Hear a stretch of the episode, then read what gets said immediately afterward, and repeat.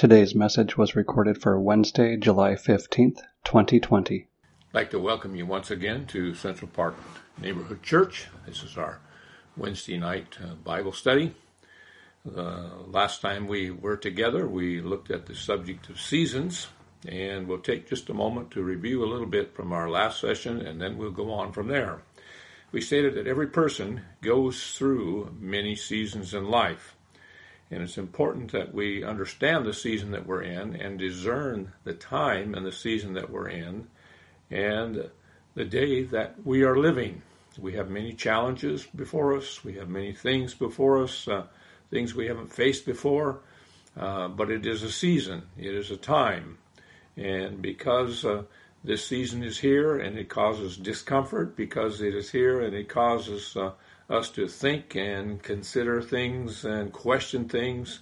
It is important that we get out of this season what we're supposed to get out of it. Amen. And let it work in our hearts and lives. Let it bring change and growth in our hearts and minds.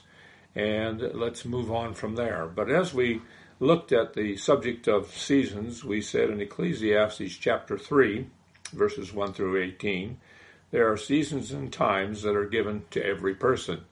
So this is something that's common to humanity. It's common to the person you know, common to the person that you're married to. Uh, we can't get away from it. It's part of the cycle of life. It is part of uh, life that moves us from one season to the next, and in that there comes growth. In that there comes uh, uh even a greater understanding and a knowledge of God in that. So, verse 1 of chapter 3 of Ecclesiastes says, To everything there is a season and a time for every matter or purpose under heaven. To everything there's a season. There's an appointed occasion. There's an appointed time. When it talks about this appointed occasion and it, it is involved with time, this word time is talking about now. It's talking about right where you are at, right at this moment, now. And so there's times and seasons that are given to you right now. It's for right now, and it has a purpose for you. And that purpose, basically, I'm going to give you two thoughts here in review. Number one, it is pleasurable. Even though it seems to be difficult that we're going through it at this point, when we look back and we can say, well, you know, this is what God did for me, and in me and through me in this season that I'm in. So it's pleasurable. In other words, it's a valuable thing. We don't want to skip out or miss anything that God does for us. It's a valuable thing that we're involved in in this day and this hour. He makes every season beautiful in its time. I like what this scripture says in verse 11. It says, He has made everything beautiful in its time. Everything. So when we think about the scripture and it says God works good towards us who love him, he works good out of all those things. Here's another scripture that comes along and says he makes everything beautiful in its time. It's bright, it's beautiful. Amen. It's something that is purposeful. It is something that has great value in it. In our seasons uh, that we go through, only God can satisfy you in each season of life. God, uh, He wants to be our source. He wants to be our number one. He wants to be uh, foremost in our thoughts, foremost in our actions and lifestyle. And He wants us to find satisfaction in Him in the season we're in. Because many times the season that we're in, if you're in a winter season, you know, winter season, a tree in the natural loses its leaves. Um, it it it is bare, it is naked to the elements, and and uh, it many times if there's snow, it gets icicles and snow and cold, and it's subject to the weather, the wind that would blow hard against it. But as sure as there's a winter, there's a spring when it will bloom forth again, and it will become beautiful, and all the nakedness will be gone, all the nakedness will be hid because of the beauty of the foliage that comes out on the tree. And so it's God, it's God that can satisfy you in the season that you are in. And not only can He satisfy you in the season you're in, it's God that brings forth the revelation that's needed in the season. Brethren, think it not strange concerning the fiery trial which is to try you. Count it all joy when you fall into diverse temptations, knowing that it's going to produce something in you. It's going to produce patience, you know. And then he says things like, ask God who gives wisdom. We need God's wisdom in the difficult situations and trials that we have because many times we don't understand and we, we look at these things and we, we wrestle with them and we, we have great uh, wrestlings in our mind and in our spirit. Uh, but when you get an answer from the Spirit of God and His wisdom comes, then you begin to understand. Then you begin to embrace what you're in and you begin to face it and begin to have good attitudes and begin to have uh, proper speech and proper viewing and perspective of what God is doing in your heart and life. So God is the one that will bring the revelation that's needed in the season of life that you're in. In the seasons of life, God would have us to be dependent upon him for all things. Ecclesiastes 3:18 I said in my heart regarding the subject of the sons of men God is trying separating and sifting them that they they may see that by themselves under the sun, without God, they are but like beasts. And so, in the seasons of life, God wants us to be totally dependent upon Him. Uh, don't run into something else uh, and try and find solace or try and find answers, but run into God. Run into His the tower that He is, and you'll find safety. You'll find answers in Him. Another point that we looked at is you will reap in due season if you do not faint. Galatians chapter 6, 8 through 10. Verse 9 says, Let us not be weary in well doing, for in due season we shall reap if we faint not. So he says, Don't become weary in well doing. Many times uh, there's a weariness that comes because there's a laboring mentally that takes place in our hearts and lives many times in seasons that are difficult. So, Let's have the attitude we're going to reap, and what we're going to reap is going to be beneficial, and put that in our forefront of our mind and our hearts and thinking, and that will take care of those things that would try to rob and steal and uh, want to keep you in a state of mind uh, that is not positive. Speak positive words in your season. You know, it's easy to be negative. But I like what the scripture says in Proverbs 15:4. The tongue that brings healing is a tree of life. That's wonderful. The tongue that brings healing is a tree of life. A tree of life. When I think of a tree, I think of uh, a fruit-bearing tree, and and that this season the apples are growing and the pears are growing, the peaches are growing, and and soon we'll be able to partake of those fresh, delicious fruit that come forth from the trees. So the tongue that brings healing is a tree of life. The tongue has the power of life and death. Speak positive words, not only to others, but speak positive words to yourself. Tell yourself, I am going to make it because God is for me. I am going to press forward because God is with me. I am going to make it because my brothers and sisters are walking with me, and together we will move forward. We will conquer, and we will be victorious in Jesus' name. Well, we find that speak positive words was another sub, subject uh, that we just took for just a few moments. And, and um, let's look at this one more point here. There is a definite time for each season. You know, a season only lasts for a set time. In other words, no season is forever. A trial or circumstance is for a little while, it's not forever. When you're in it, it feels like it's forever. Is, is this thing going to ever end? But when we look at it, it says in 2 Corinthians 4:17, "For our light affliction is but for a moment. Our light affliction is but for a moment." So there's a definite time and a definite place and a definite purpose for these things that we go through. So that kind of brings a conclusion to seasons and a reviewing of that part of the lesson that we took the last time we spoke. Now I want to uh, move along in this idea of seasons, and I want to uh, take the life of Joseph. And Joseph, um, when you read, uh, beginning in Genesis chapter 37, and you begin to read the story and the account of his life and the different things that he went through, there's a key word uh, that you'll find about his life, and it's the word house. His father's house, the uh, Pharaoh's jailhouse, Pharaoh's house. Um, you'll find his brother's house. Uh, that word house is used about 60 different times uh, throughout the scriptures, and they're involved with the life of Joseph. Not only is he going from house to house, look at it and think of it in terms he's going from season to season.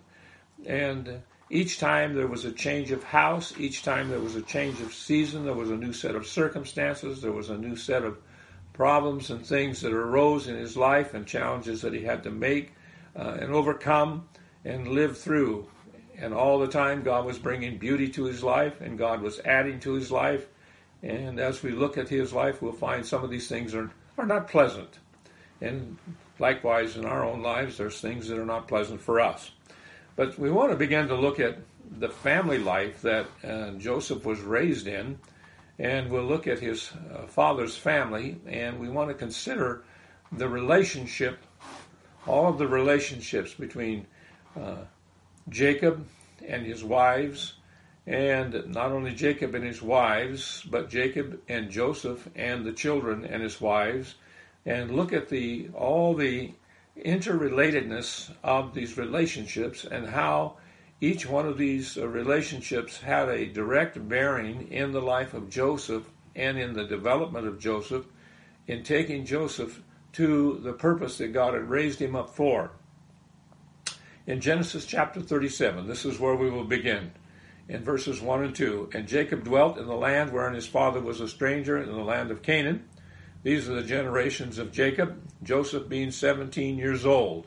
So right here at this very beginning, we we we don't have his younger years, but we have uh, the beginning for him at 17 years of age, and in 17 years of age, we we can begin to deduct as we read and study the interrelatedness of these relationships uh, of his upbringing and how uh, they interrelated to one to another and how they spoke to one another, etc. So he was feeding the flock with his brethren. And the lad was with the sons of Bilhah and with the sons of Zilpah, his father's wives, and Joseph brought unto his father their evil report. That's just kind of it. doesn't go on and explain to us what this evil report was.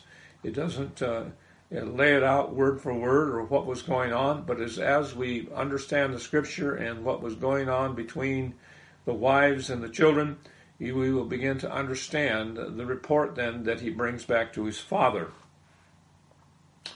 And um, let's go on. In Genesis chapter 28, verses 1 through 5, and Isaac called Jacob, he blessed him, he charged him and said unto him, Thou shalt not take a wife of the daughters of Canaan. So we right off we begin to find that Jacob is being given a wife by his father, but he has some specific instructions. Arise, go to Padan-aram, to the house of Bethel, my mother's father, he says, and take thee a wife. It's an interesting thing. Take thee a wife, singular. Here it is. From hence of the daughters of Laban, my mother's brother. And God Almighty bless thee, make thee fruitful, and multiply thee, that thou mayest be a multitude of people. So he, he gives him instructions about having a wife, and then he begins to pronounce a blessing upon his life and, and fruitfulness and a multitude of people.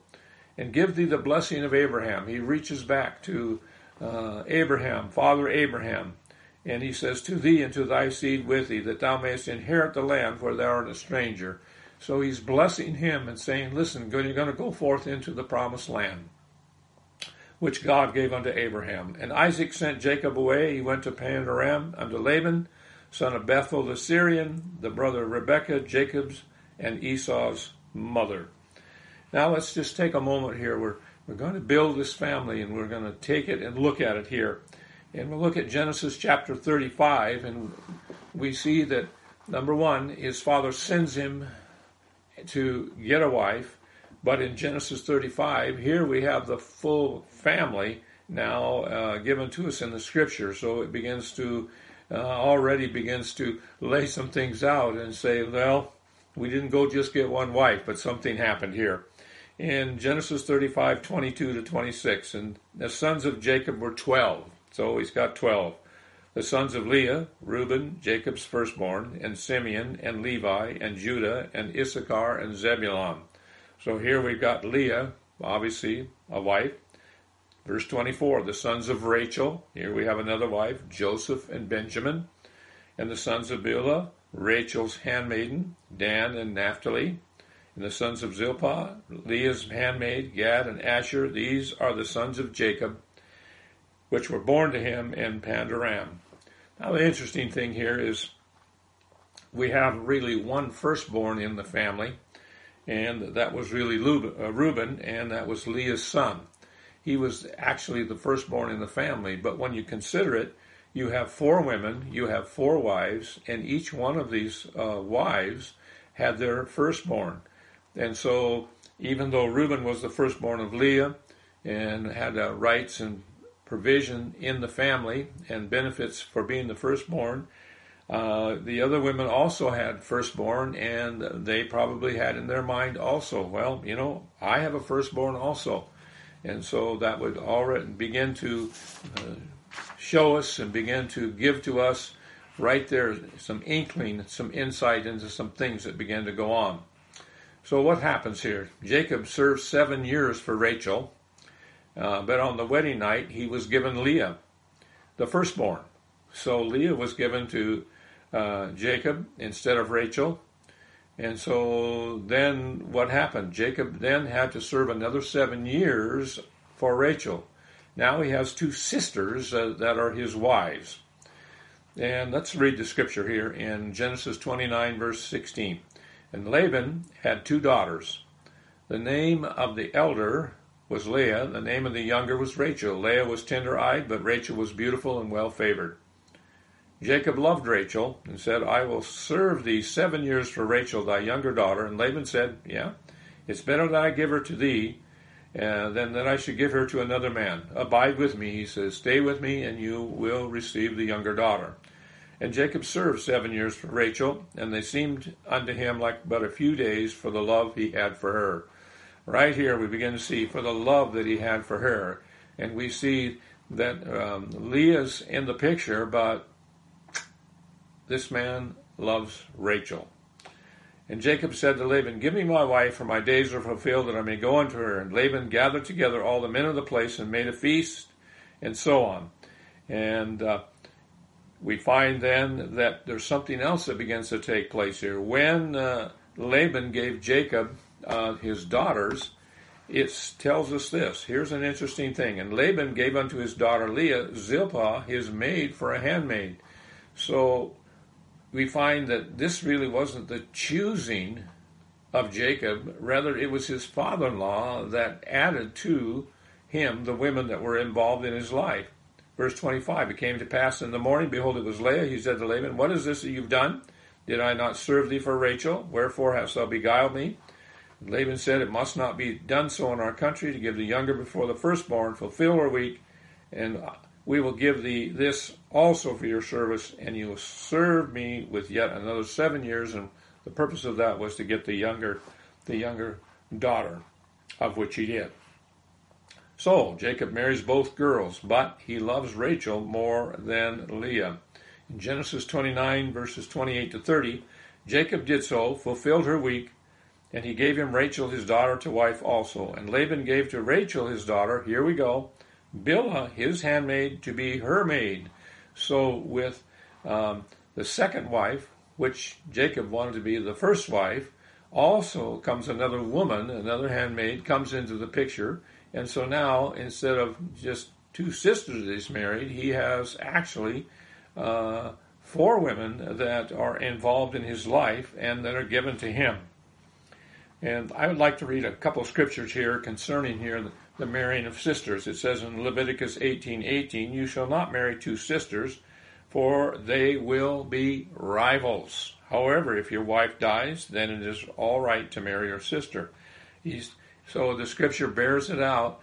Now we've got some an interesting thing going on here. We've got rivalry that is beginning to take place among these women. In Genesis 29:13, when the Lord saw that Leah was hated, he opened her womb, but Rachel was barren. Here is another another intricate key uh, and an intricate problem that's beginning to take place. We find that Leah is hated, but God opens her womb so she can have children. Rachel is barren, and uh, but Leah is hated. Okay, it means to hate personally. There was a personal hate for this for this young girl. In Proverbs 26:24 it says, "He who hates pretends with his lips, but stores up deceit within himself." So we've got we've got rivalry. Now we've got hate we've got these kinds of things going on uh, among the wives. The rivalry begins with the two sisters. Leah is trying to get her husband to love her through the rearing of children. You know, she says, I'm going to have these children, and having children for this man, then what's going to happen for me is my husband is going to love me, and uh, it's going to be all right. He won't love uh, Rachel, he'll love me more, and that's the way that is. And the rivalry is, is hot and going and uh, on they go. And let's go on in Genesis 29:32. And Leah conceived and bare a son, and she called his name Reuben, for she said, Surely the Lord hath looked upon my affliction. Now, therefore, here's her, here's her attitude. Now, therefore, my husband will love me. She knew that he didn't love her. Verse 33. It goes on, and she conceived again and bare a son, and said, Because the Lord hath heard that I was hated, he hath therefore given me this son also, and she called his name Simeon. I'm sure at this point now she's she's kind of rubbing some things in Rachel's face, and uh, uh, you know maybe maybe it's not verbal, but you can know that there's looks and actions that's taking place. Verse 34. She conceives again and bare a son, and said, Now this time will my husband be joined unto me. She didn't feel loved by him. She did. She didn't feel that she was joined uh, with her husband. Um, kind of a sad state of affairs that she was in. Because I have borne him three sons, therefore was his name called Levi. She conceived again and bare a son, and she said, Now I will praise the Lord. We finally get a positive note here. Now I will praise the Lord. Therefore she called his name Judah and left bearing. Now we've got Leah with children. We got Leah um, with children, and we see Rachel responding to this in Genesis 30. And Rachel saw that she bare Jacob no children. Rachel envied her sister and said unto Jacob, Give me children, lest I die. And Jacob's anger was kindled against Rachel, and said, Am I in God's stead, who hath withheld thee from the fruit of the womb? It's interesting here now with Rachel, we've got an, another attitude that is festering and developing in her life, and that is the attitude of envy. And envy is motivating her to uh, come forcefully to her husband and really blame him in the situation for her not having children. And how did Jacob respond to that? He responded in anger. So here we here this thing is escalating. We've got we've got anger, we've got hate, We've got deceitfulness. We've got rivalry. We've got competition. We've got uh, speaking out of turn. We've got envy going on, and these uh, women's lives. The word envy here, it's talking about being jealous or envious. It's in a bad sense. Proverbs 14:30 says, "A sound heart is the life of the flesh, but listen to this, but envy, the rottenness of the bones." What do the bones do? They produce blood, they produce life. And you'll find that envy is something that basically rots, if we could say that, the very life that our bones, our structure should be giving to us. It's a powerful scripture that really, really speaks to us of what we should do and how we should handle envy. Proverbs 14:30 in the Amplified reads this way: A calm and undisturbed mind and heart are the life and health of the body. But envy, jealousy, and wrath are like rottenness of the bones. Wrath is cruel, it says, and anger is outrageous. But who is able to stand before envy? She declared to Jacob, Give me children. Her expectations were misplaced.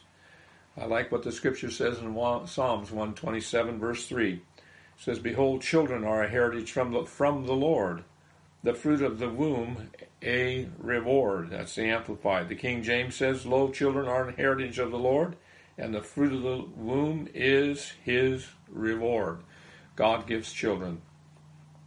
So, that kind of sets the stage of probably the attitudes and the conversation that is happening between the women, or more likely, uh, you know, they're going to their handmaidens and talking, and there's all kinds of things that's going on here. And the children now, the children that come into these situations, they are subject to, to these. Um, they are subject to these attitudes. They are learning. They're learned attitudes. They're listening. Children listen to what's being said, and they begin to pick that up, and they take it, and and so this is what's being put into uh, all of the children's lives. It's not just not just Joseph that's subject to it, but basically um, we find then that this is the this begins the setting. This begins the family life of Jacob's wives, Jacob's family, in which Joseph was born into. And uh, we're going to find that as we go along here, uh, that this escalates to not only the wives get into it, but we're going to find that uh, this carries over into the attitudes of the children towards Joseph himself. The many attitudes that came into existence between the sisters, they were imparted to the children, and the children would listen, and then first thing you know, they pick up these attitudes and they begin to turn on one another. Turn on one another. Let's just take a couple of moments here and we'll take a look at some of the attitudes now of uh, Joseph's uh, brothers towards him in Genesis chapter 37, verse 4. Here we find that, uh, speaking of uh, Jacob and Joseph's relationship and how his brothers and sisters view that. In Genesis 37, 4, and when his brethren saw that their father loved him more than all his brethren, they hated him and could not speak peaceably unto him. So we find that the father's love that was given uh, especially to this young man Joseph, it created a problem with the rest of the children, and they hated him, and they hated him to the point they couldn't have a normal conversation with him. They just couldn't speak anything good to him at all. Uh, he would be like a uh, a hen with a bunch of other hens, and she that hen is pecked on. It is it is you know, there's a pecking order that's in with the chickens, and, and they peck and they, they torture that chicken. Well, here's what's going on with this young man. He's been he's being picked on. He's being uh, hated. He's constantly getting these barbs with the words and the things that come to him. In Genesis 37, verse 11, another attitude that we find here is that his brothers envied him, but his father observed the same. This is really talking about uh, when God had given uh, Joseph a, two different dreams, and they interpret it, and uh, they interpret about coming and bowing down, and, and all of these things, and it caused more hatred, it caused more strife. But they were also envious because God had given this young man a vision. God had given this young man a dream.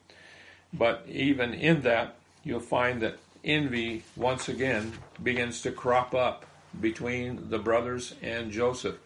Where do we see the envy? Envy comes with Rachel and Leah. It's right there in the mother's hearts. It's something that's being uh, put into the hearts and lives of children.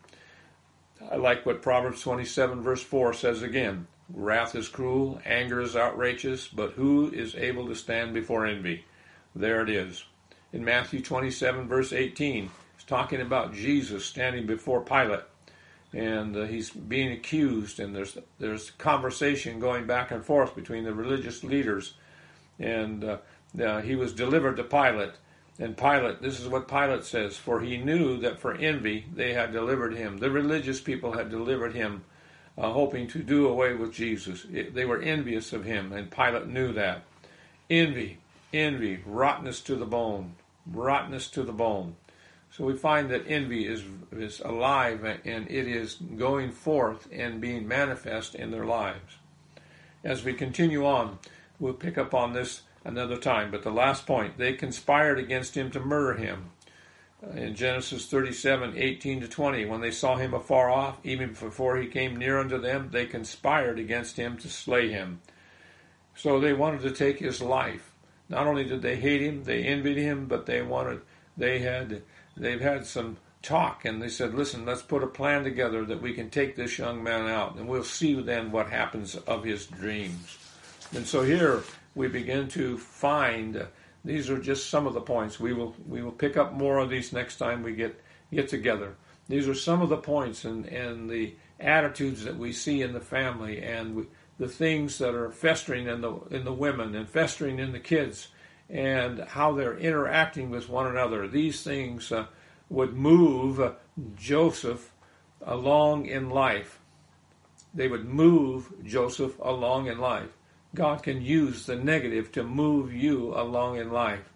Don't look at the negative as just a negative and it has no value. No, God uses all things, even negative things, and if we will respond correctly, we will find that God will use it and we will see God use it and we will see God work good out of it for us. Amen. Father, we thank you for this time. We thank you that, God, uh, we see Joseph in the season of life that he's in. It's a hard season at this moment, but he's in his father's house. And Father, even today, our Father loves us. There can be negative things going on with us, but God is moving us along. Amen. The Lord bless you.